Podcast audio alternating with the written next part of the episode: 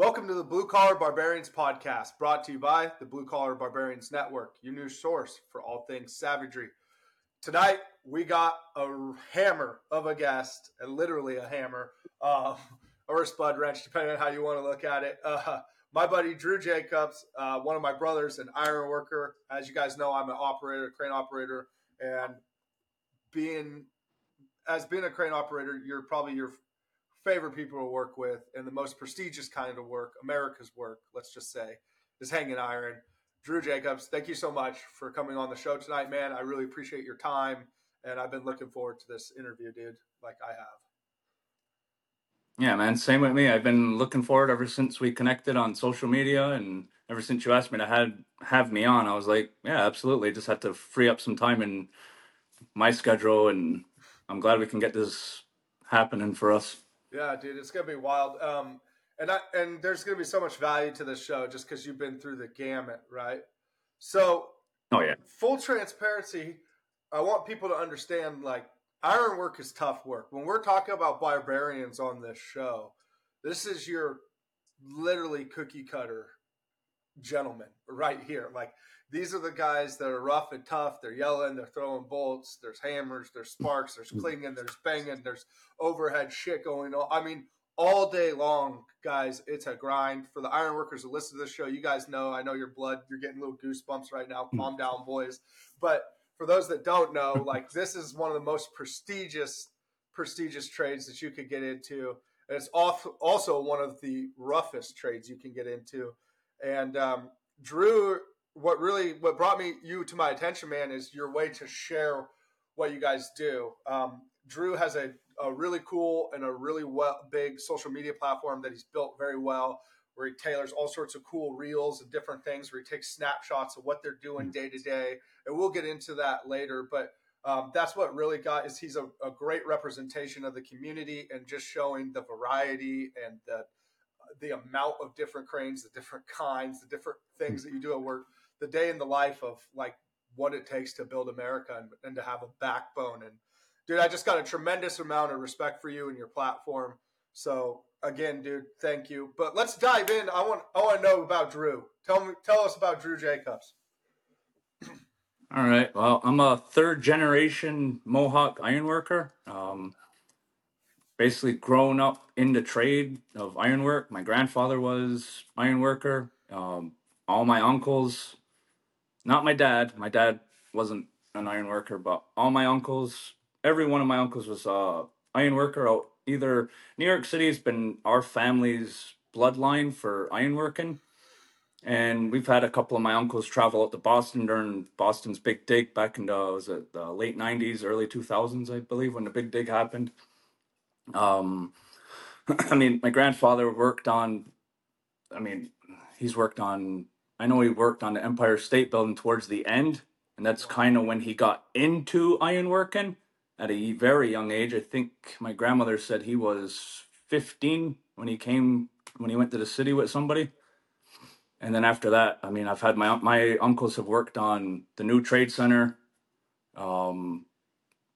I mean, we worked on Hudson Yards, the big project there. That was kind of more for me. It was better because I got to work with majority of my uncles that are left in the business, and I got to work beside them, and they kind of really, I don't know how to make it sound nice or anything, but they kicked my ass into shape to basically carry on their name. And I pretty much left New York. It got slow during the pandemic, and I found my way out into Boston, where I've been making my own name, but still carrying on their name, because during when they were doing the trade centers, there was all kinds of TV shows about it. So my uncles were on those shows a lot. So a lot of people throughout the US, Canada, probably all over the world know who my uncles are and who my family is from ironworking. So I kind of, but I guess I have big shoes to fill when people look at them, because they're highly respected in the business. And I know, like, through the social media part of what I do, part of me kind of feels bad for bringing more attention to me when it should be to them. But at the same time, I'm not in the city anymore, so I'm kind of just doing my own thing and trying to build my name for myself by also still trying to carry on the family name in the business. Right. And that's incredible, man. Talk about a lineage, right? Like third generation iron worker, New York City iron workers of all places. Yeah. And you got to come up with the men that built the foundation of this country, essentially, right? Like some of the bloodlines of it. And how cool is that about your grandpa working on the Empire State Building? So like those pictures you see with the dudes hanging out on the iron, eating lunch and stuff, like your bloodline lived that. Yeah. Oh yeah, absolutely. That's incredible. I know he was young and then he didn't have quite a long career as an ironworker, unfortunately. He had gotten hurt. I can't remember when he gotten hurt, and I should know that. I should have known that, but I know he had gotten hurt quite young, and it kind of threw him out of the business.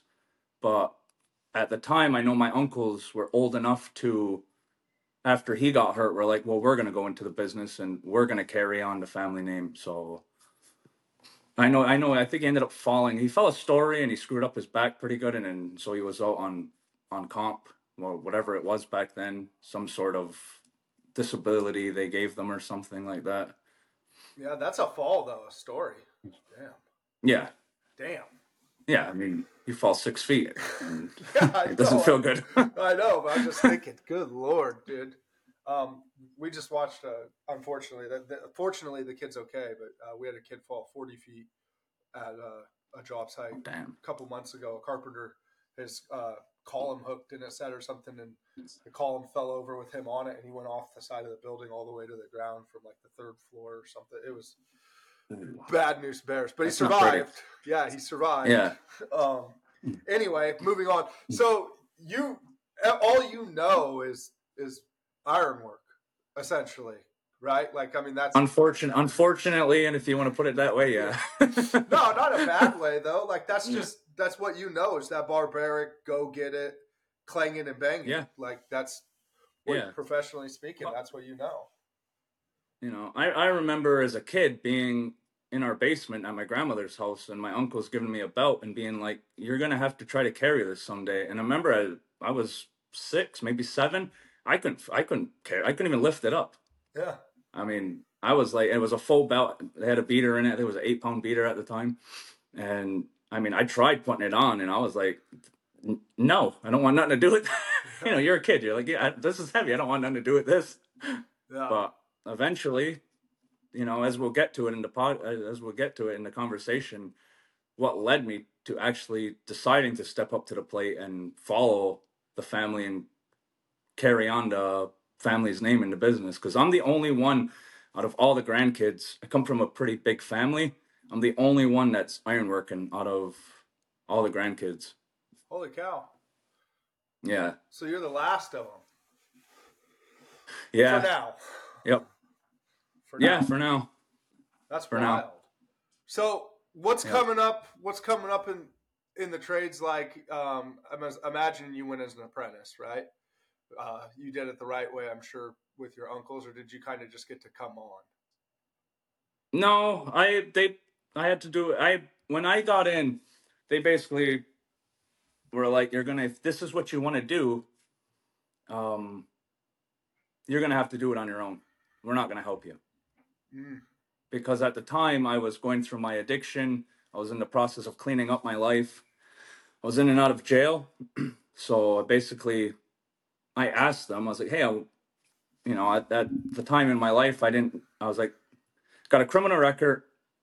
I did graduate high school. I had a high school degree, but at the same time, I was like, I don't want to go to college. So they're like, well, if you want to become an iron worker, go prove it to us.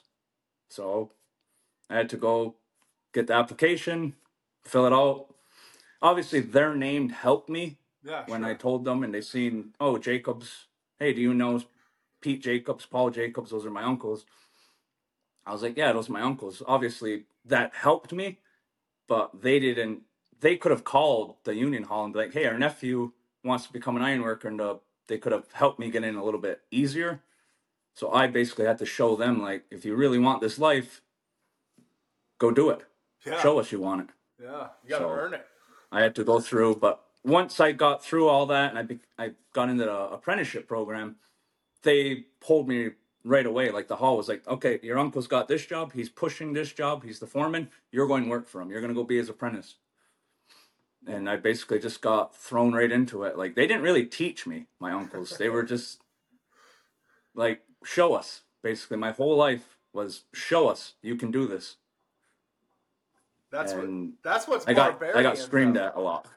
Hey. Yeah. That's what makes you a barbarian, though, dude. Like, there's not always going to be somebody to show you how to do something, or a one size fits all, right? Like, it's legitimately, like, sometimes to get somewhere in life, like, you got to just want it.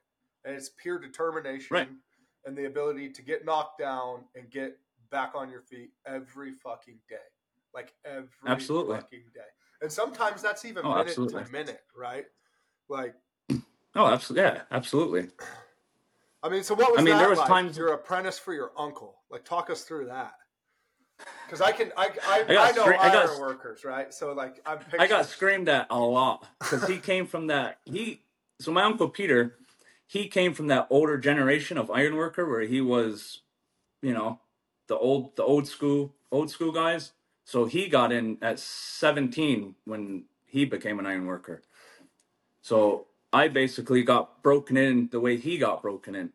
Screamed at. Bolts thrown. Freaking. Bolts thrown at me. And it's funny you should say that, because I remember we were on this job and I went down to the crane at lunch with two of our connectors and I fell asleep on the mat for the crane. And all of a sudden I hear bing.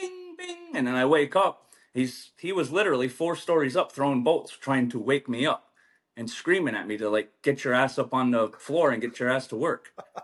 And then that was a big wake up call, because I ran up, I got up there and I'm like, hey, I'm sorry. He's like, I don't give a shit. He's like, you need to wake yourself up. And I'm like, hey, everybody else was down there. He's like, I don't care who was down there. You need to wake yourself up. And that was like a big wake up call just in life. Like, it's this is on you. Yeah. Like, I'm your uncle, but from 7 in the morning till 3 or 5, if we were working 8, 10-hour days, I'm not your uncle. That's what he told me. The first day I ever got onto a job site with him, it was loving uncle, the ride in. As soon as we walked through that gate, he was like, I'm not your uncle anymore. And that hit me, because I'm like, what do you mean you're not my uncle? He's like, now I'm your boss. Now you're going to do what the hell I say, and you're going to do it the way I want it to. You know, like, way it has to be done. I didn't know how it should have been done. Mind you, I grew up in an ironworker family. Yeah. You know, they basically taught me what not to do. Yeah. They didn't teach me what to do. They just said, don't do this. So then what did you start out as? Like, when you're an apprentice, what did you start out doing? So I was fortunate enough that when I got in, I started out as the tagline man, because in New York City, the raisin gangs are broken down with, you got your foreman, you got your 2 connectors, you got a hook-on man, you got a phone man, and then the tagline guy is usually the youngest guy in the gang or the apprentice. So they usually reserve, most of the time, the tagline guy as the apprentice, because that's, you're going to learn. Yeah. You're going to learn every part of the raisin gang through that part of just being the tagline guy, which is basically just putting taglines on each piece. So it goes up, you're helping clear the iron through the steel, and you're getting the connectors, bolts, and, you know, if they need a beater, if they need pins, whatever they're setting, you're pretty much just like, you're a ground guy, but you're still doing apprentice tasks, but you're also doing journeyman tasks as you're learning what to do. So when you get to a journeyman, you're going to be a good raisin gang hand. So you got to avoid doing all the, like, pan decking. Yeah. Fucking. I didn't. Yeah. Well, I was fortunate. I was very fortunate. I only got to do raisin gang through my pretty much whole career. I mean, I've thrown deck, I've bolted up, I've done miscellaneous over the years, But I've been very fortunate that I've been known to be a Raisin Gang guy, which is what my grandfather was, which my uncles are all Raisin Gang. The couple that passed, I had one passed when I was younger. He was a welder, and I had another one who passed in 2007. And he was more of like a detail kind of guy. But yeah, for the rest of the family, they were all Raisin Gang. Those were the only two, I guess, outliers in the family who didn't go into the Raisin Gang. So, I mean, let's be real, dude. Like, that's the creme de la creme in the iron world. Like, that's the exciting shit. Those are the hot shots on the job site. They're the ones that take the crane and don't give it back. They're the, you know, it's their job site when the Raisin Gang shows up, essentially. Like, that's how it goes. They own the job. They run the job. They make, you know, they delegate the speed of the job. If the job's going fast, slow. I mean, you've worked with, I'm sure you've worked with plenty of iron workers throughout your time. Oh yeah, like that.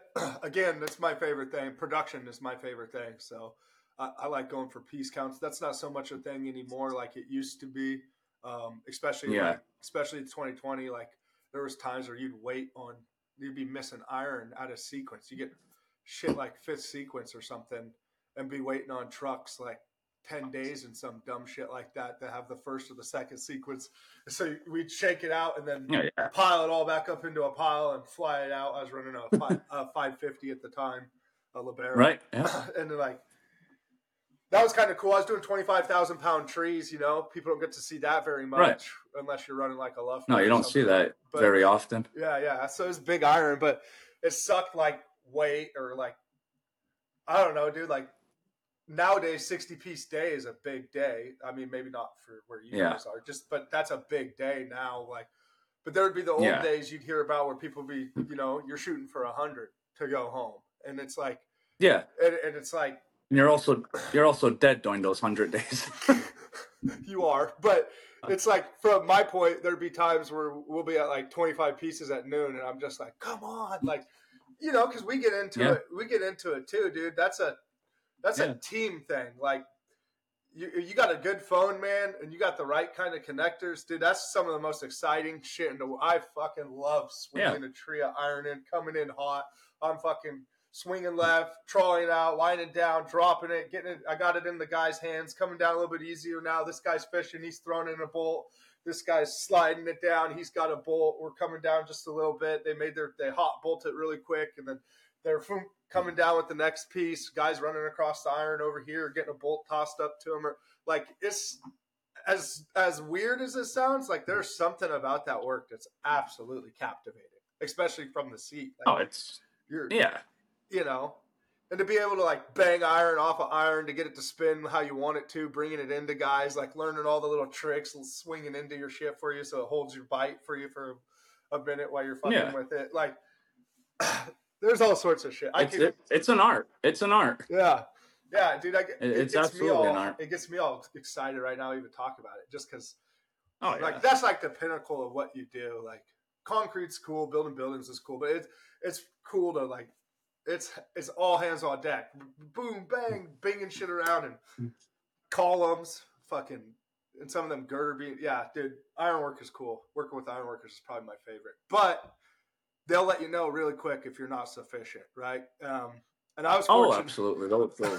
They'll weed you out. But I was fortunate enough in my career to start out, and I just looked at that as kind of a pinnacle. If I could run with ironworkers, like in general, like on running a machine, even especially if it was something I had never run before, that was like a staple. They like, okay, cool, you're good with these guys, then you're good, right? And then you just get faster and you get better, and then 1 + 1 is 2, and the next thing you know, that's how I got good. Is I took my 10,000 reps, taking the most aggressive kind of work, and working with like guys from Durr that travel and did different shit. You know, like absolutely, So, but I'll digress. I want to get back into you. So, you got in the trades. You were a Raisin Gang guy right out of the gate.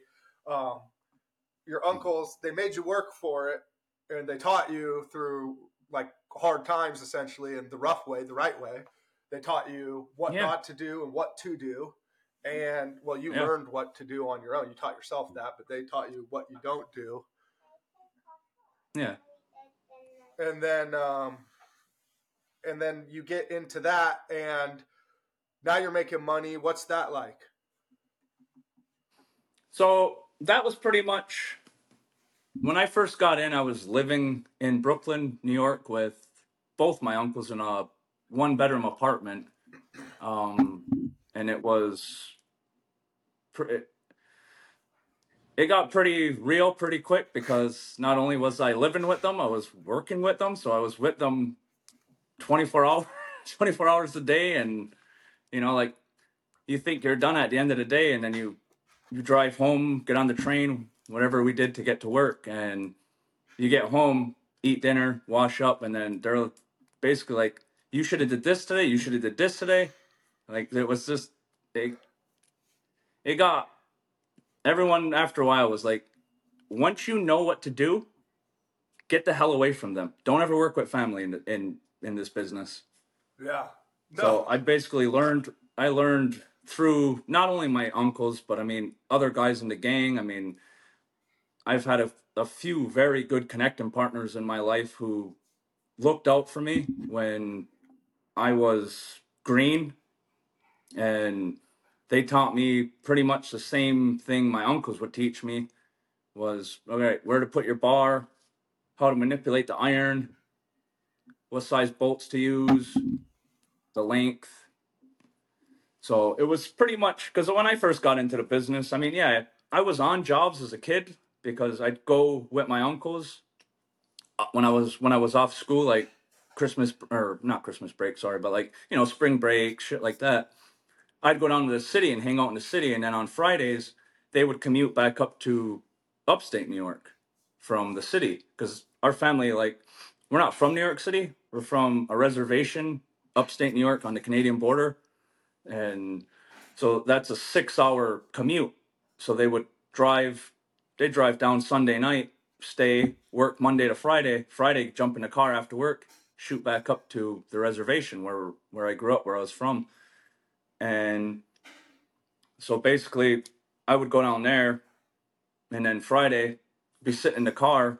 Or they would, if I was lucky enough, it was kind of like a small job. They'd take me on the job, and, you know, they'd put me at a bolt foreman, or they'd stick me in the shanty and be like, hey, just hang out here until we're going to cut loose at lunch, and we're going to get on the road. So I was on the job as a kid, but I never really, you know, you can watch somebody do something until you actually do it. You know, I mean, you can see somebody do something and make it look easy, but they've put that 10,000 hours in. And then when I got up on the iron finally, I knew how to climb, I knew how to walk, I knew the fundamentals of ironworking. I didn't know how to bar a piece in. The speed thing was, that wasn't even there. And, you know, so basically it was just, my partners would always tell me when I was connecting, after I finally, you know, earned my spot to go up in the air, they basically were like, just take it slow. Yeah, we need to get these pieces up, but make sure you go home and make sure I go home, you know? Because when I got into the business, we had harnesses. I mean, I'm young, I'm only 34, but like during the time when I got into New York, you didn't have to tie off still. Like, you could basically just have your harness on and walk wherever, and perimeter edge, leading edge or something, that's where they would make us tie off majority of times. So walking around the iron, I was kind of used to it, getting around. What time frame was that? Like 2014, 15? That was probably about 12? 2012. Yeah, okay. Yeah. About 12. Yeah. So, because I got in when I was 21. Yeah, I got in when I was 21. I got into the union, and that was because I thought I had no other choice to actually do anything with my life, because I was coming off of being a drug addict and in and out of trouble with the cops and shit like that. But anyways, yeah, I just got in with them, and they made me really earn my key and earn my spot at the table. to become a part of the brotherhood with them. Because the thing with, you know, I mean, you know that with iron workers, there's a brotherhood, but inside, like, where I come from as well, because Native American, like, and the Mohawk iron workers are, they've been known so well throughout the years as being good iron workers. So for me, it was always like, okay, there's pressure to be an iron worker, but also now there's pressure to be, to live up to not only the brotherhood of the union, but now it's like, now you need to live up to our founding fathers as Mohawk iron workers and the First Nations iron workers that also helped, you know, pave the way for the young guys like me to have a career in iron work. Yeah. And I'd say an incredible job you've done at that, dude. I think that, I know we just met, but I think, like, just looking at your page, the way you present yourself, the things you've accomplished in your life, the way you present dealing with hard and holding yourself to a standard, like, I think at the end of the day, you should hang your hat very proud that you represent your heritage and every bit of your family lineage very, very well, like very, very well. I want to back off of the ironwork for a second and dive into a little bit of your background that you said, like, you came through hard, right? Like, and ironwork is hard, but life is hard. And at any point in time, you can come back from making mistakes. You can change the wheel. You can take control. When I say the wheel, excuse me, not change the wheel, but change the direction of the wheel that your life. I know what you mean, brother. Yeah, yeah.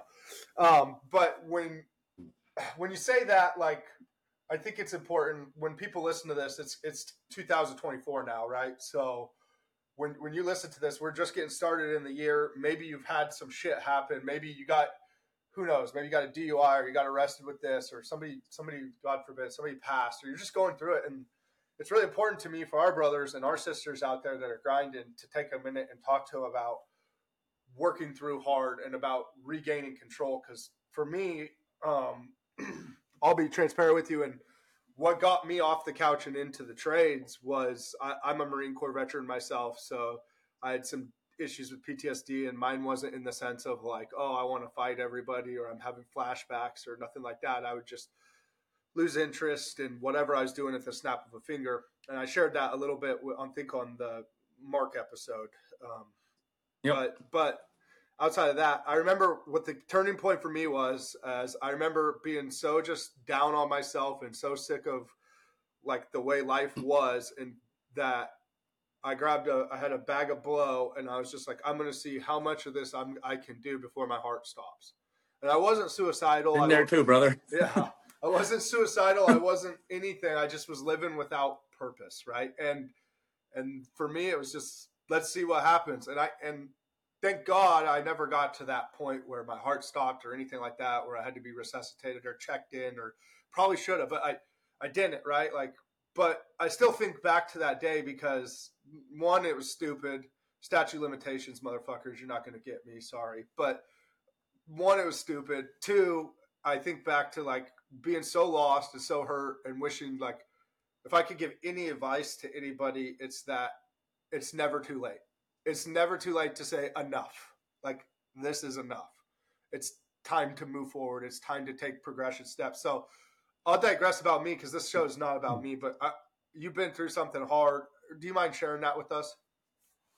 Oh, absolutely, brother. I mean, you know, that's just the thing with the trades and in life as a man. I mean, we don't have it easy. I mean, you know that. Men don't have it easy, especially nowadays, especially in 2024. Yeah. Like, we don't have it easy at all. But, yeah, so back to what I went through. So I came from a very small community. And, I mean, you know, I said it previous that Native American, so drugs was a big part of our reservation and upbringing. Mm-hmm. And that was kind of, I got into drugs young. Like, I was 14 when I started really getting into pills. Like, for me, my drug of choice was OxyContin. I was a part of that whole, like, when, you know, everyone knows when Oxy blew up and it was all over Canada, all over the U.S. So that was really my drug of choice. I had gotten hurt in a snowmobile accident, and doctor gave me Oxys. And, you know, after I got better, you know, the doctor cut me off, and I was like, yeah, but I still, like, I'm hurting. And you know, then they put me on perks because it was like lower. But after a while, I was like, oh, I need these. Like, this is, by then I was pretty much an addict. Right. And then that snowballed into coke. I mean, I smoked crack. I mean, I've done everything under the, you know, everything but stick a needle. That was pretty much. I always felt if I stayed with the nose, I was good. Yeah. Yeah. So I put myself, you know, a lot of people I know are always like, I went through X, Y, and Z, you know, or I smoked weed and then that leads to a gateway. I can say that's 100% BS. Like, you know, I broke my leg and pretty much became a drug addict after that. That's no lie. Yeah. Like, I never smoked weed up until that point. Like, I never did drugs. Like, my family, I came from blue collar, military. So, you know, no one drank around the kids. No one did drugs. I was a very, you know, hardworking family I came from. And drugs, alcohol, that was, we were always told as kids, like, don't do that. Like, you're going to go to hell. You know, they try to scare us when we're kids. Yeah. You know, you're going to be a loser, whatever, blah, blah, blah. And, you know, I was afraid of it. But by the time it had caught me, the addiction from being hooked on pills, it was too late for me. Yeah. You know, and I hid it for pretty much my whole teens of being a drug addict, and ultimately led me to getting into, you know, distribution. And, you know, because once the doctor cut me off of getting it, I went to the streets to find it. Yeah.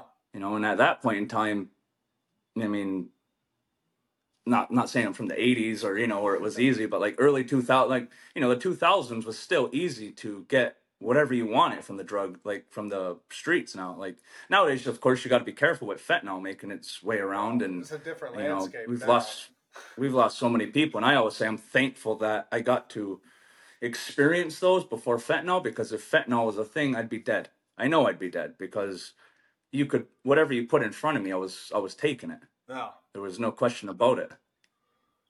And then, so I'm thankful in a way that I went through drug addiction before that time period of fentanyl and getting laced with all the stuff that's going around nowadays. I mean, you hear stories every day about someone getting a bad hit of whatever it is. And it's unfortunate. It really is. I mean, I wish more people would realize there's more to life than just chasing a high.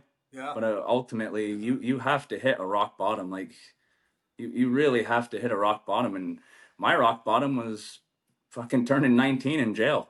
Yeah. Like, you know, and I was fortunate. I mean, I always say I'm fortunate because I really am fortunate. I look at everything I went through as a blessing. It's a lesson. 100%. And yeah, it was a lesson. And the people I was surrounding myself with when I was younger were older guys, you know, late 20s, early 30s, guys like that. And they were also into selling, partying, shit like that. So I ended up getting in trouble.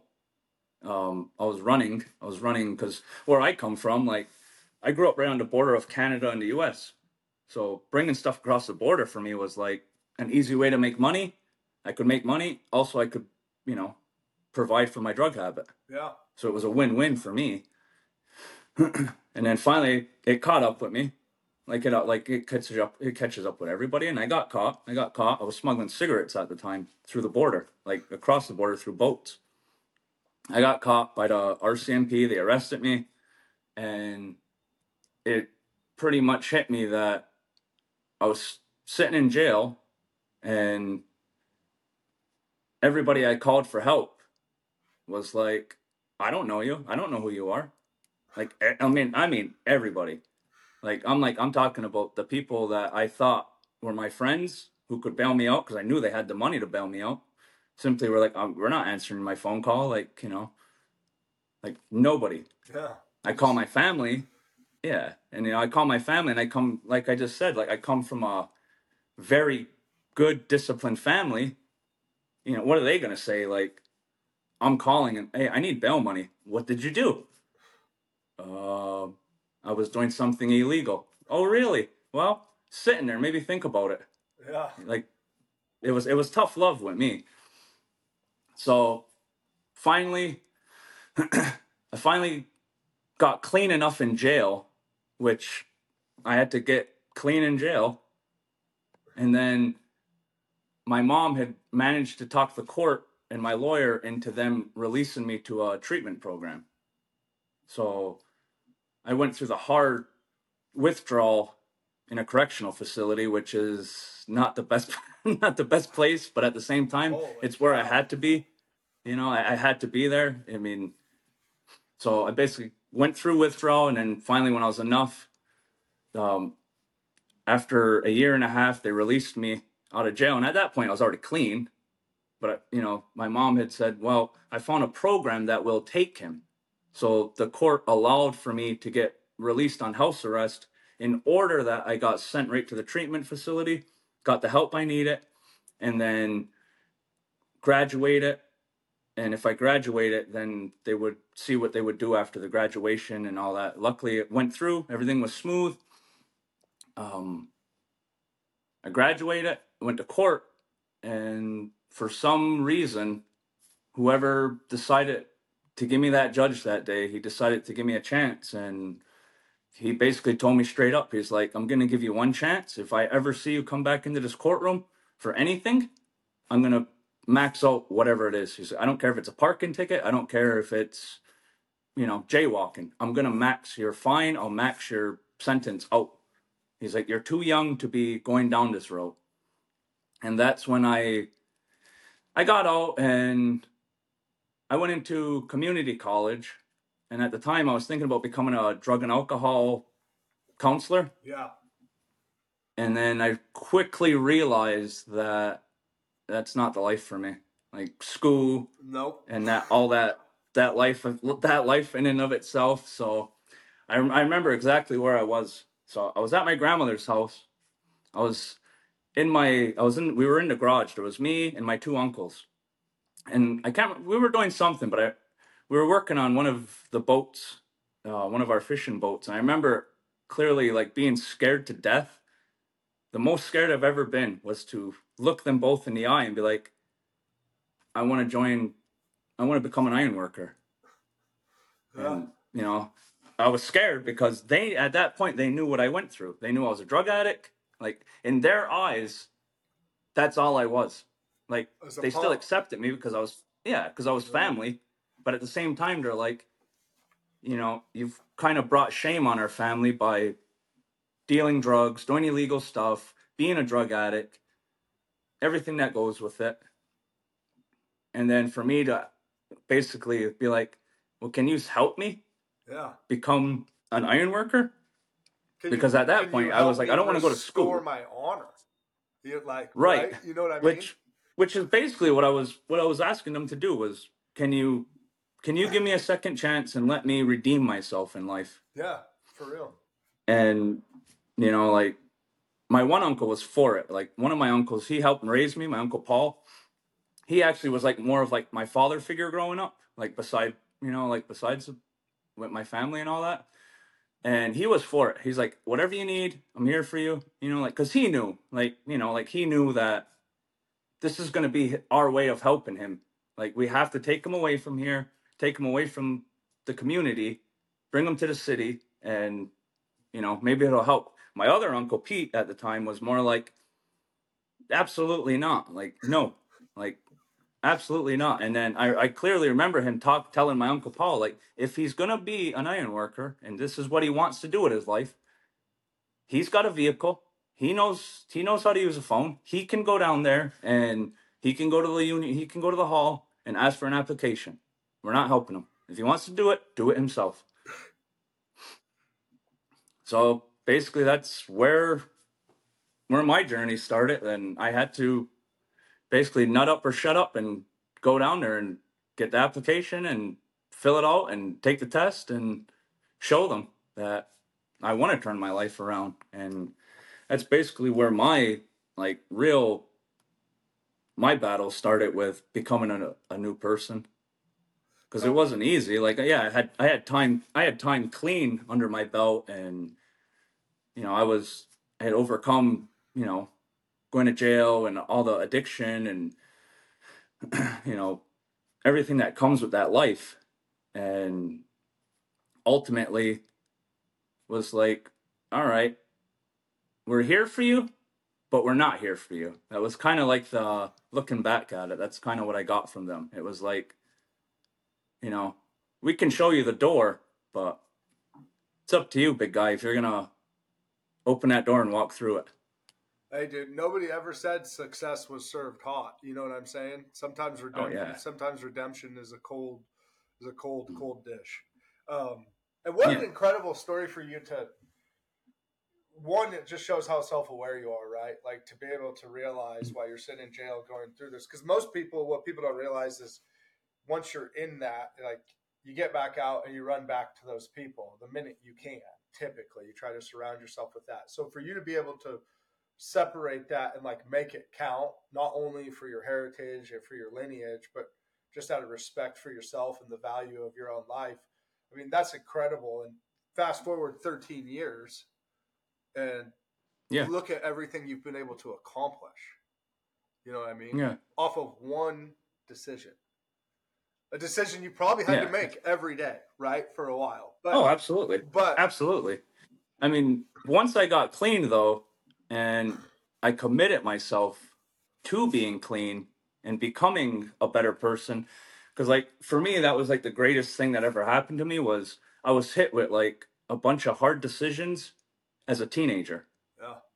Which, it's not an easy thing to come back from. It's not an easy thing to turn around, especially, like, you're very impressionable at that age. And, you know, teenagers really shouldn't be drinking. You shouldn't, because you're screwing up your mental and your, you know, everything about you. You're screwing it up because you're in those growing years of, you know, you're going through puberty, you're going through high school, everything's, you know, your body's just going through all these changes. Then you throw all these substance on top of it. I mean, I can't imagine what it did to my brain back then, you know, like, let alone what it's going to do in the future of my life. You know, like, I've thought about those things, like, you know, like, does my life look like when I'm 60, 70 years old? Because at a young age, I decided to, you know, put chemicals in my body of all sorts of different kind. And there was times, you know, like, I would buy fake pills, fake whatever, you know, because I couldn't get the real stuff, and who knows what was in that.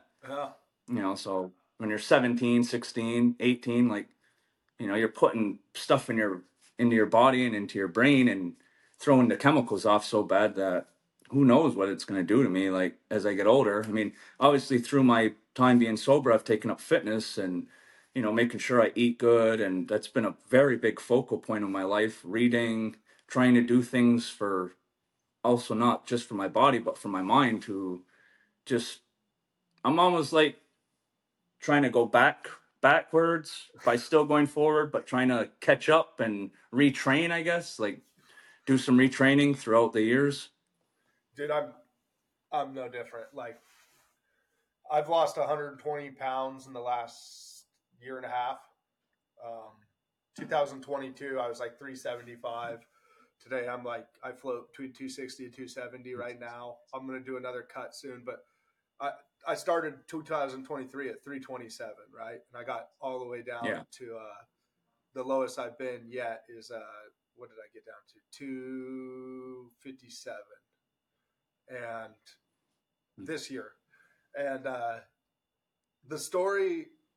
reason I'm sharing this is for our audience, this context is because, like, there was a day that it just hit me, like, I can't even respect myself anymore. Like, I know there's so much more life to live, kind of like what you were saying, looking down the road when I'm 60, when I'm 70, even when I'm when we're 50, dude, I'm the same age as you. Yeah. So like looking at guys ahead of me, I'm like, I'm in my 30s, in my mid 30s, and I can't get my shit together. What the fuck makes me think all of a sudden I'm going to wake up one day and I'm 45 and I've got it figured out? Like, no, that starts today, brother. Like, you gotta want it, you know? And thank God, like, in my case, I have kids, like, because that was the real eye opener. Like, holy shit, look at this example I'm setting on them. Like, their dad walks up the stairs and he's almost needs an oxygen mask. Yeah. Yeah. Like, that's disgusting as fuck, bro. Straight up. Like, and not only that, it's like we live in such a crazy time that God forbid, and I don't wish it on anyone's family, but like, God forbid someone comes into your house, and you can't protect your daughter, your son, your wife, like that's also another thing, like if you can't defend them by being just good enough shape to manhandle someone or, at least try to fight for your life or your loved ones, and if you can't, if you're overweight or if you're not in shape enough to do that, like when the hard times come, are you going to be prepared for that? And I mean, that's why I do ice baths. That's why I'm always in the gym. Like there's, a lot of people call me like that, see my stuff that I post and they're like, oh, you're crazy. Like I get it all the time. Like, oh, especially when I do my ice bath, they're like, what the hell's wrong with you? And I'm like, I'm preparing to be, when the hard times come, because they're going to come. Oh, I've already went through hard times before. But I know more hard times are going to come in my life. I'm young. I want to be fucking ready for those also. Yeah, and this next time when they come, I'm going to stare them in the face and be like, yeah, absolutely. Is that what you got? Really? Like, yeah. And dude, forced adversity is what you're talking about. That's exactly what you're talking about. It's forced adversity, like in submerging yourself in ice and, I think burpees are another form of forced adversity. I see that you do them pretty much daily. I do. I've been doing burpees pretty much daily. I've been doing burpees every day since November. I mean, I've been doing burpees for a while now, but I have like this sickness to me in the gym right now where I try to challenge myself. So like dead's December, I'm doing 100 deadlifts a day and every 10 days at 1,000 reps, I'm going up in weight. So I just got done doing 1,000 at 135. Now I'm day two, so I'm at wherever we're at on the scale now. I'm at a couple hundred at 185, and then I'll be at 225 to carry it out to the end of December, right? So, and I did the same thing in October. But my point with this is you're absolutely right. There's something about this like stress test yourself almost, right? Like see what you're made out of. Just to be able to run for that day that you need to flip that switch, when you have to really run in a low gear, like when you have to get gritty. And you're right, dude, with the way the world is, especially now, like when you guys listen to this, it's 2024, like get ready for the ride of your life. Not only is it an election year, arguably the fight for, the fight for freedom and humanity as we know it is happening, unfolding right in front of your eyes. Like there's never a better time. There's 2-3 wars going on overseas right now. Who knows what's going to happen with us if we're going to go? Yeah. I hate to be the typical guy that, is all like talks about like, the typical guys like Jocko or Goggins or Rogan or Dana White. But like, Dana White had just put out a post not too long ago about that. Like, what is this next generation going to do? Like when the shit hits the fan, they can't, we're going to be fucked. It is on us, to be clear.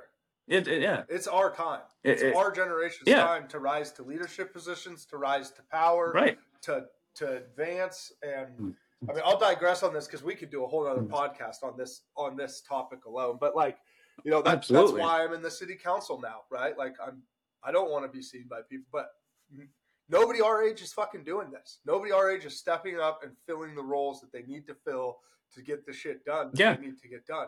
And nobody, I listened to, are you familiar with Andy Frisella? I listened to a lot of his shit.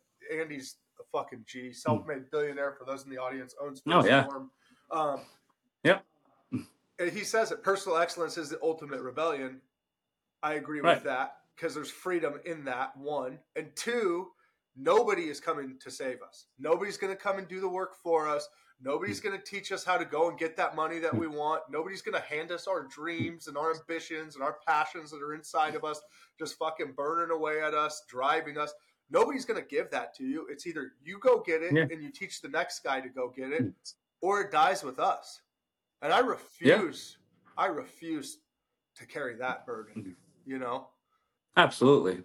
I will say that's one thing I'm very fortunate and happy that, my family gave me not only, a life in ironwork, but they gave me a work ethic. And it wasn't just handed to me. You know, it was, I thought of my uncles as, you know, I hate to say it, but like I thought of them as fucking gods. Right. You know, there's these larger than life guys. They're on TV, ironworking in New York City. Fucking everyone knows them. If when they walk in the room, they're getting handshakes. Everyone knows who the hell they are. And I'm like, you know, so imagine me coming into that and like, you know, everyone's like, you got to fill those shoes. Yeah. And it was intimidating. It was very intimidating. And it hasn't been till recently. I'd say within the last 2 years, honestly, when I've kind of kicked myself in the ass and said, all right, it's time, you know, you're a man now. Yeah. You're not fucking filling their shoes anymore. You need to fill your own shoes so that you can fill those shoes for them. You know, otherwise I would just be stuck, you know, I hate to say it, but like, I'd be stuck in their shoe, like the shadow of them. I was like, I need to become my own man for my own self so that I can fill those shoes. Yeah. Hell yeah. So that's what I've been doing, like, pretty much my last couple of years, you know, like, I mean, and you said it too, like, to me earlier, you know, it's been 13 years, you know, and a lot of people are like, oh, they see my Instagram and they see everything I have and shit, and they're like, you know, I hate this, must be nice, you know, or, oh, whatever, Insta famous, all that shit. I'm like, I love it. Bring the hate, motherfucker. I'm like, it's been 13 years. I'm like, yeah, I will say on Instagram, I am an overnight success. I will say that because I posted one thing about ironworking, you know, next thing you know, it blew up and everything else after that, I posted just millions of views, all that stuff. And I mean, to me, I don't care. I'm showing the world what we do, because I feel we don't get put in the best spotlight as blue collar workers. I'm not doing it for the likes. I'm not doing it for the views. I didn't do it for that shit. You know, I did not do it for none of that. I don't get paid from Instagram. I don't get paid, you know, from nowheres. No one is paying me to make these posts, to tag them, to collaborate. I do it just because the good heart of the blue collar brotherhood. Yeah. That's why I do it, just to show people what we do as a trade and the skills we bring to the table, you know, because I mean, everyone nowadays with social media is getting, you know, everyone's getting love. I mean, carpenters, concrete guys, iron workers, crane, you know, you guys, everyone is getting love, which is good for us because it's showing the world. No, sorry, go ahead. Yeah, it's showing the world what we're capable of, and it's sad to say, but the next generation doesn't want to do what we do. That scares the shit out of me too, dude. Yeah. Who's gonna do it? Like, I mean, that scares the shit out of me. I mean, I've been out here working for a year, and so far I've ran into 2 apprentices who have that fucking dog in them, who are going to be good journeyman ironworkers. You know, the rest of them are just like, oh, it's a paycheck, it's good money. I'm like, that's not the attitude to have. I mean, you need to carry yourself a little more, you know, I'm not saying you have to walk around with your chest up high and, you know, oh, I'm the best, but at the same time, you need to look after each other and look after your brothers and sisters in the trades, because we are a dying breed. I mean, most kids nowadays want to go to college. They either want to go to college or they want to be a YouTube, Instagram, you know, they want to do OnlyFans, all that shit. Like, nobody wants to wake up like we do at 5 a.m, go out in the freezing cold in the winter, go out in the blazing sun in the summer and work our ass off for good money. I mean, you can make a shitload of money into trades. Yeah. If you chase the work, you absolutely can. And if you chase the work, and you said it earlier. And if you have a good work ethic. Well, that's another thing. Like, I hate to say that's like a secret gem, but it is now. It didn't used to. It used to be like, you're not going to fucking work if you don't, but it is now. But you can build a good work ethic. You can build a good work ethic. Yes, you can. But you have to be willing to put in the work. And you can start today. That's the cool thing about it. That's an adjustment on the fly. Like, I'm going to choose today to change my attitude. I'm going to choose today to learn something new. I'm going to choose today to get better. Dude, you said it earlier in the show. You referenced 10,000 reps, and I'm sure you've listened to that in some of the other shows that we recorded. I talk about 10,000 reps to mastery, or 10,000 hours or whatever to mastery level. That's something I reference all the time because when I came up in the crane world, that was it. I did everything I could to get to 10,000, right? Like, because that's where you're at. And 10,000, if you broke that down, I haven't done the math off the top of it, but what it would come out to on like a 40-hour year is about six-ish years. That would get you, which is ironically where you're a journeyman, right? If you're becoming an apprentice, five years to journey, but really like a year after or whatnot. But so it's like 5 to 7 years on 40 hours is your typical 10,000 reps. But do you have to take 5 to 7 years to get 10,000 reps, or can you aggressively chase it and do it in 3.5? You know what I'm saying? You know what I like? That was my mindset. I'm like, why the fuck am I waiting on 10,000 to get to me? I'm gonna go get it, right? Like, and I'm gonna swing that bat, and I'm gonna aggressively make these moves. And you know, it's funny, and you know this because the work you do. But like, everybody thinks like, oh, a crane operator, like, oh, you're just a dumb lever puller. That's the shit that people say, or they have this anticipation. And maybe the guy that sits up there and just watches Netflix all day when he's not swinging, or maybe that guy, sure, you could say that he just pulls levers or does shit like that, but not me. I'm watching the jobs. I'm watching sequences. I'm watching phases of work. I am soaking up everything I can. To be honest with you, I'm on my phone, not watching Netflix, but I'm fucking networking. Well, not only that, but like, you know, I hate to say it, but crane operators don't get a lot of love for some strange reason. We do not. When pretty much, you know, like, if you pick something and you have to swing it from point A to point B, and in between is a building with people working, you know, that's in your hands, basically. You know, if something were to happen, like, most people don't understand that. It's like, if you swing something over and something happens, like, that's your livelihood. Like, you know, you might lose your job. You might end up going to jail for it, first of all, especially if you kill somebody. Right? You could get brought up on charges. Like, I don't think in today's world people think crane operators as like being like a tough job. Like, it may not be physically tough, but that shit is mentally stressful, because I know a lot of crane operators, and I mean, you know, they say it to us all the time. Like, when we do something sketchy, you know, they're like, "Are you guys sure about this?" You know, and it's like, yeah. Rip it up. We're fine, you know. And it's nerve wracking, you know. It's like you know, it's like driving through in and out of fast traffic, you know. Like, you're trying to concentrate, and at any minute something could go wrong. And I mean, especially in our industry, you know, like, we're lifting steel beams, we're lifting columns, we're taking trucks of steel. Anything happens, you know, it's like, you know, we're not talking minutes, we're talking seconds, and you're either going to the hospital, or you're not going home to see your wife and kids. Yeah. You know, and it's like, yeah, it may look easy on our part, but could you imagine what's going on through that operator's mind during those critical picks? I can.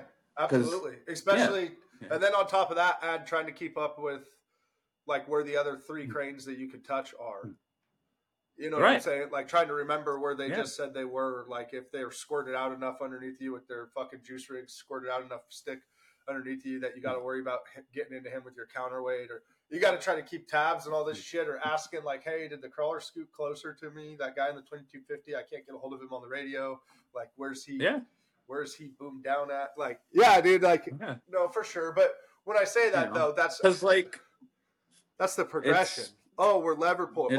You just throw fucking bolts and holes. Like, no, I manage stress like a motherfucker. That's what I do. You know, and like, since I've, you know, I guess gotten, you know, more traction on Instagram and that, like, I'll tell you one thing. I stopped reading comments because there was a lot where like, oh, you know, just the haters, and oh, this job looks easy, blah, blah, blah. And I'm like, first of all, it may be easy for me, but if you've never done it, how would you know it's easy? Like, I've seen so many people come out, get up on the iron. Go unwrap that choker for me, like, and just drag it over here. Yeah. How about that? Just drag it over here. You know?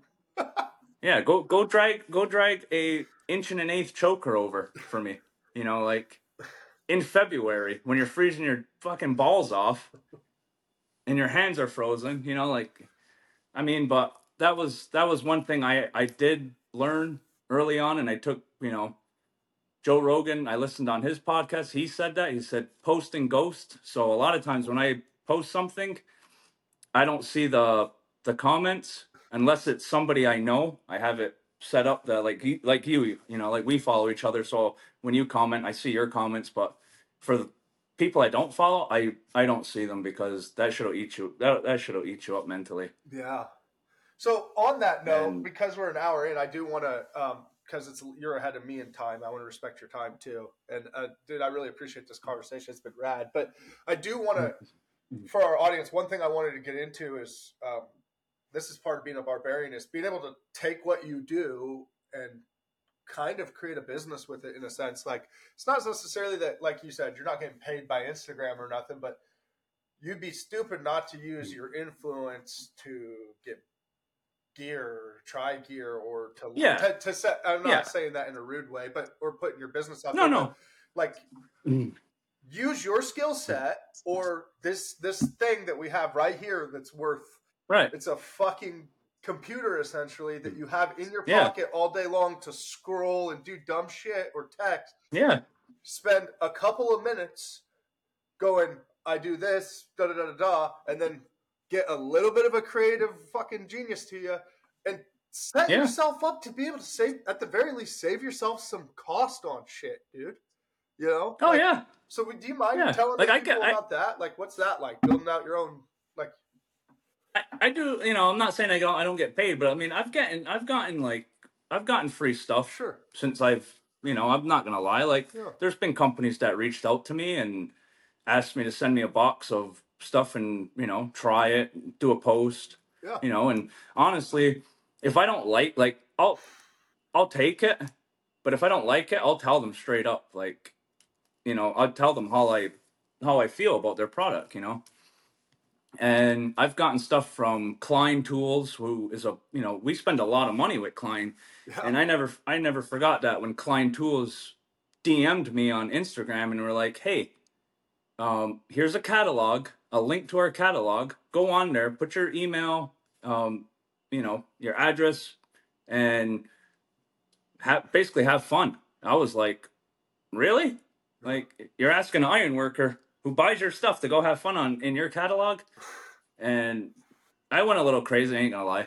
Yeah, good though. But I mean, I'm like, I've spent a lot of money on bolt bags over the years, scabbers, buying wrenches, so it was nice to be, in a way, rewarded back and being seen in that, in the light of being like, hey, we value as what you guys do. So here's kind of like a kickback to you. And, they sent me a bunch of free stuff and I'm very thankful for it. And there's been numerous companies that have sent me stuff and I use it, like Stetson's an example. They make hard hats because on the job I'm working on, we have to wear the new, there's the ANSI Type 2 with the chin strap. They look like rock climbing helmets. Yeah, it's coming, guys. Get over it. Just get over it. It's here, Yeah. God damn. I wish I had it here, but it's on the job site. But so Stetson makes, now, it's not the cowboy hat Stetson. It's another company. But I believe they go as Stetson Safety Equipment on Instagram, but they make kind of a better version of those helmets, and I like to wear the full brim bridge hats, so they ended up hitting me up and we were like, hey, we noticed that I had the company had given us helmets, and they're like, hey, we noticed you had these type on, we hear a lot of people don't like them, we'd like to send you a free hard hat and just see what you like about it. And they sent one out to me and I love the thing, to be honest. Like, I'm like, I'd rather wear this because the inside fits more like a bike helmet and it's like more tailored. Like, you can tailor it more to your comfort. But yeah, absolutely. I mean, I'm no dummy. I've gotten DMs from companies, like that are willing to send me stuff and for me to give them a review, make a post about it. Like, I'll do it, like at the same time, like I'm also kind of careful. Right. Yeah. And I've been careful on who I allow, because there's been companies that are just like, you go on their page and they got like 2 or 3 posts, and I'm like, well, I don't know if you're legit. Yeah. You know, like, so you kind of have to filter through who you do business with. Yeah. And who you want to associate your name with. But what would you say to the guys out there that are missing on that opportunity, though? Like, I really want people to understand. Now, I'm not saying go out there and put off work to, sorry, somebody's calling. I'm not saying go out there and put off work to jump on the internet really quick at Instagram and be like, oh, look at this. That's not, but I'm saying that there is literally, let's just call it money for time's sake. There's opportunities, yeah, cash, literally just sprinkled all around you. Kind of floating. All day. If it's kind of floating out there, if you know how to catch it. Yeah. So. Yeah. You know, and I mean, like you said, everyone has a smartphone nowadays. Everyone has some sort of smartphone. And I'm not telling guys to, you know, not be working. I mean, because a lot of the posts I do, you know, yeah, I'm at work. Yes. I'm working. I get that. Yeah. Well, and I'm in a raising gang. So this may not work for a lot of other guys. It works. It's been working for me in with social media is, so when we send off our tree of iron, after we tree everything, I'm working throughout that process. Once my job's done and it's getting sent to the connectors, and I make sure that all my next pieces are ready beforehand, so I have a little bit of downtime because all my steel's ready. We've pre-wrapped. You know, we send 5 pieces up in a tree. Make sure I wrap the next 5 or the next 10 so they're ready. During that time, it's like, okay, it's not like I'm just standing there with my, you know, my thumb up my ass.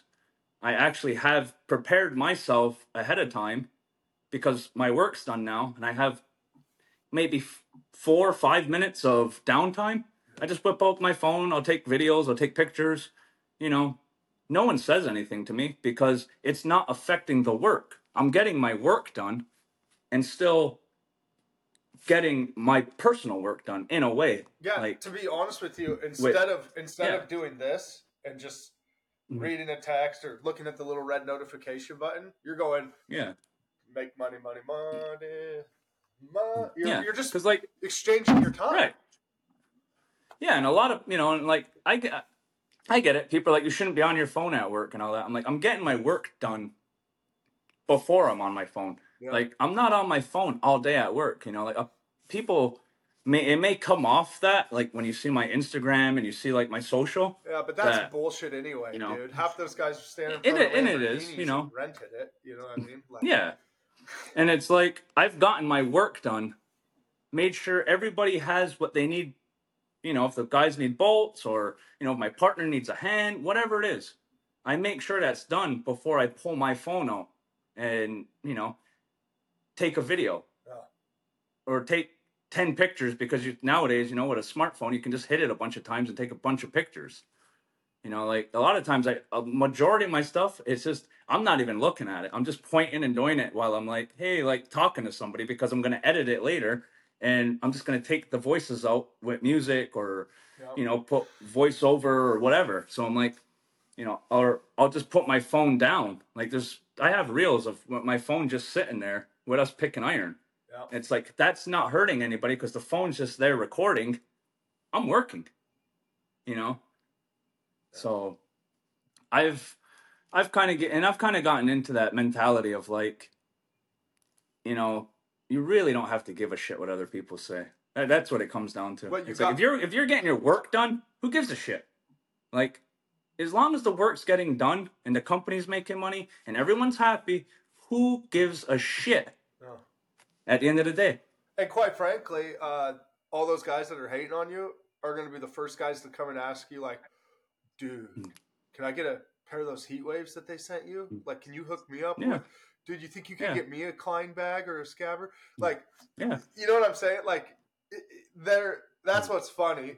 When you start getting shit, then nobody says anything. But for the people that are listening to this, you just got to go. You just got to – there's opportunity everywhere.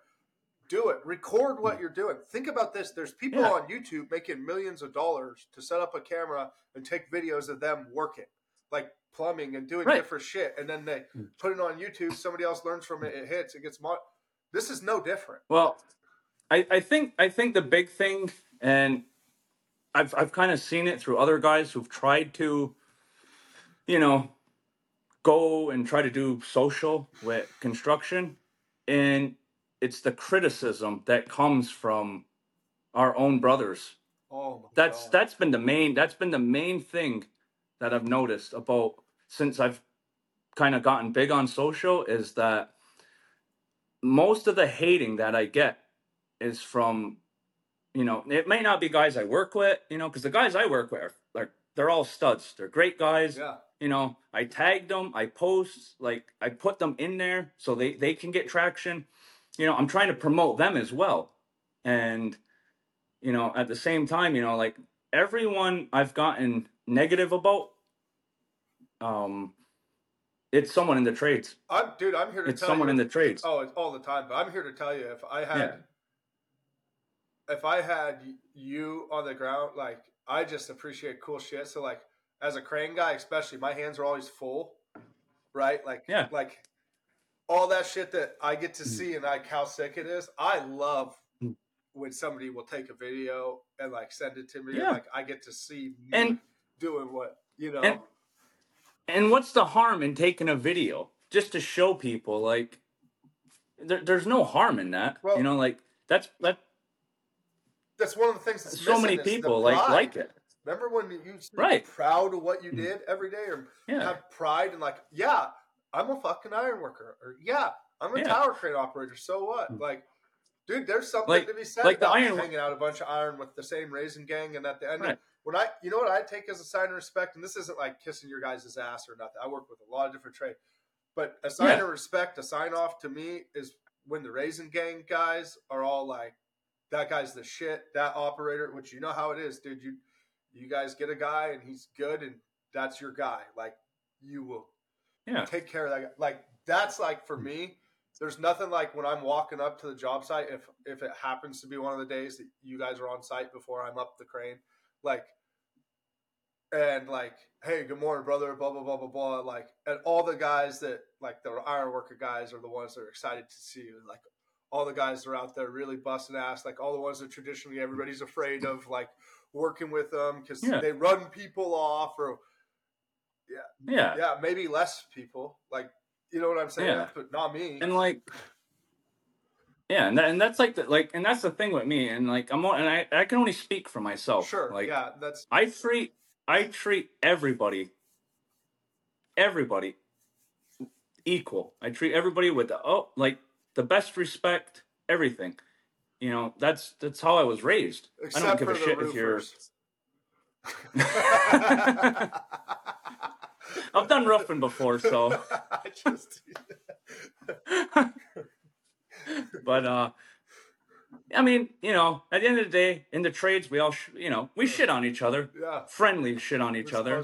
But at the same time, anybody who has the balls to go out, fucking, whether it's be a plumber, electrician, a laborer, crane, iron worker, rebar, whatever your cup of tea is in the trades. For me, everyone has my respect because, I mean, it takes balls to do all those jobs. Yeah. They're not easy jobs, you know. And we need more people. Flat out. We do need more people. We're going to lose this shit. You know? Like, legitimately, we're going to lose it. We may shit on you as being a plumber or laborer or whatever, but at the same time, we love yous and we need yous. Like we need all those guys. We need all those girls. We need everybody from, you know, the porta potty people to right up to you guys, you know, setting iron with us and swinging shit over our heads. We need everybody. Oh, you're right, dude. Everybody does play a role, and it's easy to pick at it. But at the end of the day, I'm the same way as you. I respect people for the work that they do. Period. The end. Yeah. Like if you're a lazy sack of shit, though, I will tell you from being in the sky, and I'm sure you being when you connect, you can see it too. It is really easy to see who's got that get it done and who is a lazy sack of shit. Like, and it stands out fast. Like. Fast, you know, just looking down. I mean, watching. And that's And that goes across more than just the trades. I mean, you know, you used to be a Marine. I mean, I'm sure you had your go-getters in there, you had your in-between, and you had your, you know, you had your knuckle draggers that were just, you know, holding your platoon, holding your squad back, you know? Yeah. And I bet you I've been every character in that story, to be true, honest with you. Yeah. You know what I mean? It's just, you know, same with me. Yeah. You know, I mean, the only way to get better is by staying with it every day and telling yourself, I'm going to learn, I'm going to get better, you know? And that's the thing with the trades. Like, they tell you when you get in, get thick skin. Yeah. Cause you're going to get yelled at. You're going to get screamed. You're going to get, you know, you're going to get everything in between.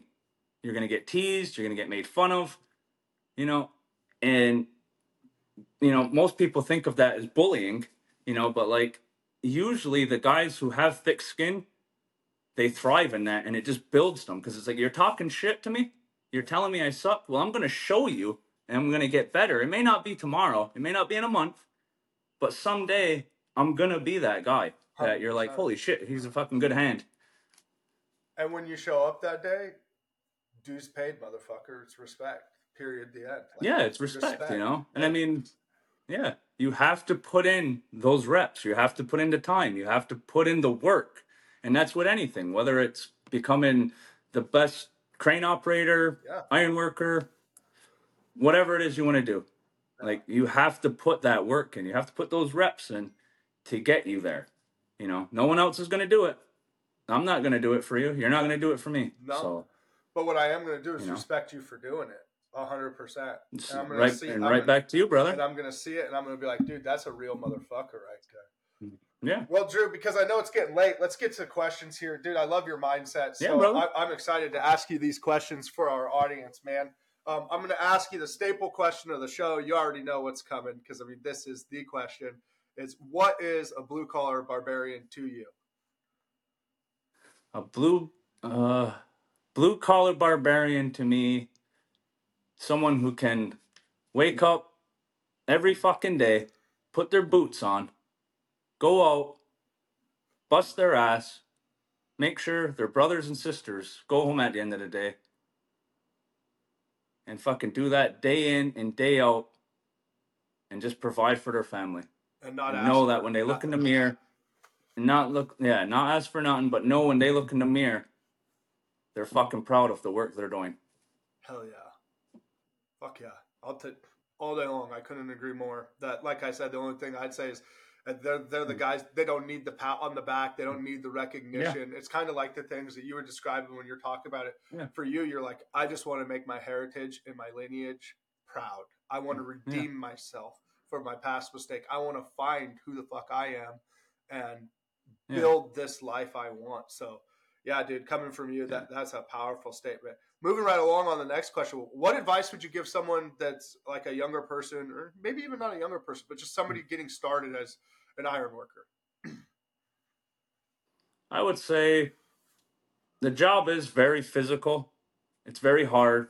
The best advice I would give anybody is don't be afraid to, well, probably going to give a little bit more than just one, but don't be afraid to ask questions.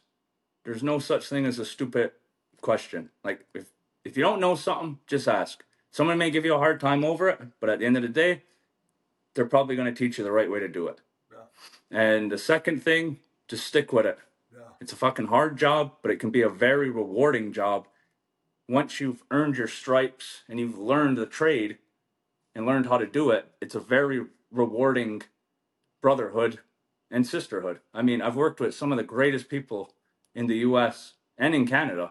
Like, I've worked with people from both sides of the border, and sure, times can be tough with people. You meet all different types of characters, but at the end of the day, they all want to see you carry on the legacy of being a union iron worker. Hell yeah. Whether you're from the East Coast, the West Coast, North, South, doesn't matter. Yeah. Fuck yeah. Okay. How can you make yourself more marketable as an iron worker?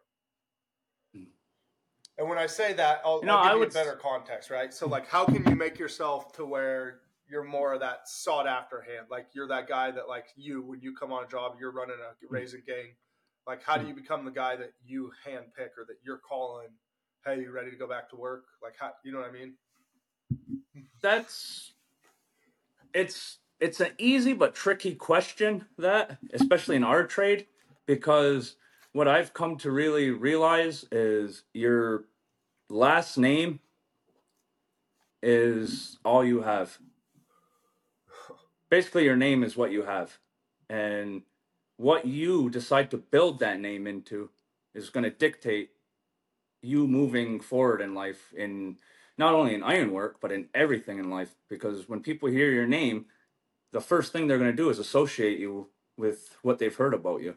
So the best thing I could say is show up every day, fucking work as much overtime as they throw at you. I know a lot of people say you don't want to commit to the company, blah, blah, blah, all that stuff. But at the same time, the harder you work, people around are going to know that this guy shows up every day, he doesn't take time off, and he busts his ass every day. I mean, we have our days, you know, we're not all robots and superheroes, but ultimately, just show up, put your head down, grind it out every day, build a good name, you'll be taken care of for a long time in this business. Yeah, hell yeah. That's solid advice. And I would say, like, and this is just, I'm not an iron worker, but from the perspective also is run. When you're young at this, when you're trying to build your name, if they send you to go get more bolts, if they send you to go get a can of fucking WD-40, if they send you to get a gas can, do it. Run. Don't walk, run. Yeah. Don't go to the bathroom and take 10 minutes to get your fucking belt back on and then check all your fucking text messages and then meander your way back. Like, go. Get it done. Go. Yeah. And, like, run. Yeah. Like, be a gopher. Yeah. I mean, but be the best goddamn gopher there is on the job site, and don't shy away from cleanup. I can't tell you how much I see that shit where there's the fucking crew lead or the foreman is rolling up fucking taglines and stuff. If you're the fucking apprentice or you're a young guy or any guy, right? Get that fucking tagline or those cables out of his hand instead of sitting there watching him do it and take over that shit. Take that and run. Like, do those little things will separate you exponentially down the road. Oh yeah, everybody around you. You know what I mean? Yeah. If you just do what you have to do, and you got a fucking good sense of humor, and you take everything as with a grain of salt, you're gonna go far in anything. Yeah. Anything you do, you know. There's a lot of people give ironworkers shit about being tough on our apprentices. But there's a reason for it. It's because our job is not only stressful and physical, it's dangerous. Yeah, we tie off, we have harnesses, but one wrong move and you're either eating through a straw, you're going to be laid up in a hospital, or your family ain't seeing you. For real. Or you're missing digits. You know. Or yeah. Exactly. I mean, that happens all the time. So yeah. Yeah, I know guys who are missing eyes. I know guys who are missing fingers, legs, arms. Yeah. Like it's just, you know, a millisecond and something happens. Like you have to be tuned on when it comes to ironwork. Now, you know, that's not what all aspects of ironwork, because there's different parts of it, but majority of the time you need to be in tune on what the hell is going on, because shit happens in a second. And I mean, we're basically you're done. Yeah, yeah, like you said, and it's seconds. It's not minutes. It's not like whoops, I wasn't paying attention. Like, yeah, or you know. I was checked out for half a second thinking about birds or something, staring, and I missed putting my hand up to catch the iron, and it fucking hit me. Like it's the silliest shit. Last question I have for you is, what advice, what leadership advice? And this is speaking from a position where you're like the crew lead, you're the foreman, you're the Razor Gang boss, whatever you want to call it, right? What leadership advice do you have for men and women in the trades today? Our brothers, our sisters out there. This isn't specific to just ironworking, but like from a leadership standpoint, what advice would be your best piece of advice to give people in our community? Have an open mind. Have an open mind to things and kind of just hear what others have to say. Because, I mean, there's 1,000 ways to skin a cat, and, you know, I would just say, to be a good leader, you know, you want to show through example as well. You know, I mean, I've worked with some really good foremen. Actually, with one of the foremen that we have right now is one of the most fucking solid dude, and he's a young guy. He's younger than me. One of the fucking best hands I've ever worked with. I mean, you know, he gets in there, gets his hands dirty with us. You know, he's a true leader because, you know, he puts his name where his mouth is, you know, like he's a stud in my eyes. And yeah. I love working with him. I love working beside him because, you know, we get foremen sometimes and, you know, don't have an ego. Like, you should not have an ego. Like, we're all here. We're all journeymen. Let's just, you know, get a good group of guys together who all get along, jive good. I mean, you guys can make a shitload of money together. It's all it takes is one bad apple to, you know, to kind of mess that up for a lot of guys. But I would say the best thing would have an open mind with the people you work with and the people you surround yourself with. And don't be afraid to say no too, to certain things, especially if you know it's going to put you in harm. Yeah. You know, don't do something if you are not going to, if someone says something that they'll do it, if you don't want to do it, say no. Yeah. You're not going to get fired over it. You might, but I mean, at the same time, what if that did go wrong?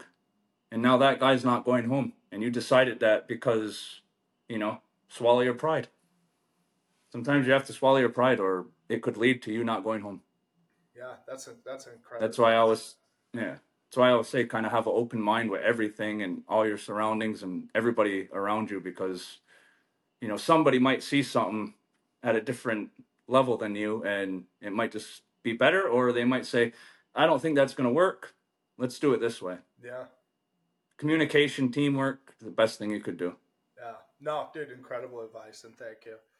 Well, dude, I've had you for an hour and a half. It's getting late. We're on our closing thoughts now. Do you have any book suggestions that you want to leave with our guys or any quotes you want to share with the audience? I think it's just as important to fuel people mentally. You've actually given a ton of golden nuggets in your advice. This has been an incredible show, but do you have anything you want to leave people with? So I've become kind of a reader in the past couple years, and, you know, I don't want it to sound too, you know, the most typical, but the book that really changed my life was from Jocko, and it was Extreme Ownership. I mean, you know, I suggest anybody, I mean, who just, whether you're an addict, whether you work, whatever, 9 to 5, blue collar, whatever it is. If you really want to transform your life, I'd say that's probably one of the best books to pick up. Another book that I've read is, actually, it's called The Wolf, and wait, I got it right here. It's Staring Down the Wolf, and that's from, he's another Navy SEAL guy. He's an older guy, and he wrote a book. He was in Vietnam, and it's basically staring down the wolf is what you want is that wolf. Yeah. Like, everything you want in life is that wolf. You need to learn how to deal with that wolf and stare at it long enough to, like, basically put yourself in his eyes. Yeah. Those are two good books, because they're both good books about dealing with not only self-discipline, but self-doubt, which is a big thing in a lot of our lives. A lot of us are doubtful of ourselves, and you know, it takes time to really build up a confidence and build up the callus of a confidence to be like, no, I am worth this, and I'm worth what I want in life, and I don't give a I don't give a shit who you are. Yeah. You're not gonna step in front of me, you know, and stop me from attaining my goals, whether it's family, friends, you know. I've had to give up a lot of people in my life to put me in a position to where I am today.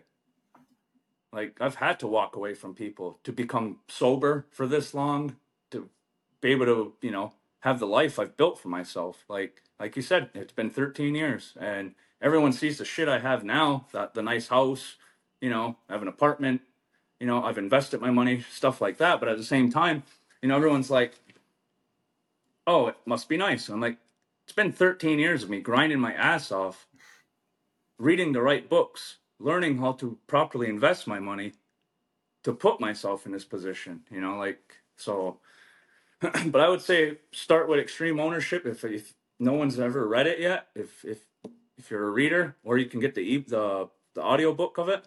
It basically, that book changed my life, and it put me more on what I want in life. Yep.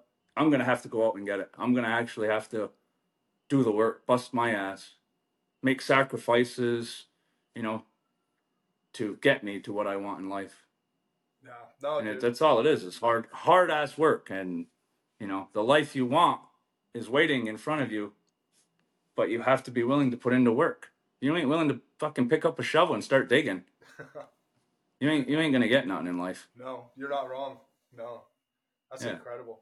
And I'll have to check out that Staring Down the Wolf. I've read Extreme Ownership and the Dichotomy of Leadership. I've read both of those. I recently too. The last 2 years. Are you familiar with 75 Hard? Yep. I've completed 75 Hard twice, and so.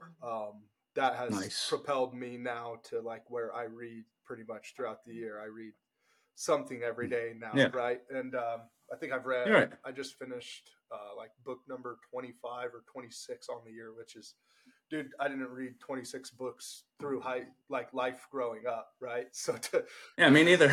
So to do it a year, I'm like, holy shit, you know? But no, that's a great suggestion of book for you. But that goes back to doing the shit you don't want to do and forcing yourself to do it. That's it. I don't like reading, but I do it. I don't like reading either. Yeah. But I force myself to read, and I don't have the best vocabulary. I don't have the best reading. I read at my pace. You know, I heard this. You'll appreciate this quote. I heard this from, I can't remember who it's from. I keep referencing First Form, but it's just, it's not because of that. It's just a lot of those guys' mindset aligns with mine. But somebody from there... They're winners. Yeah, that's it. You know, but somebody from there said something the other day. It wasn't the other day. I heard this last year. But it was, I'm not a runner, so I run. Like, yeah. And the whole concept was like telling yourself, like, you can tell yourself you're not this, but you're running. So when do you become a runner? How long are you not going to be a runner? How long are you not going to be a savage? How long are you not going to be a leader? Oh, I'm not a leader. Yeah. Oh, I'm broke. I'm not worth this. I'm not.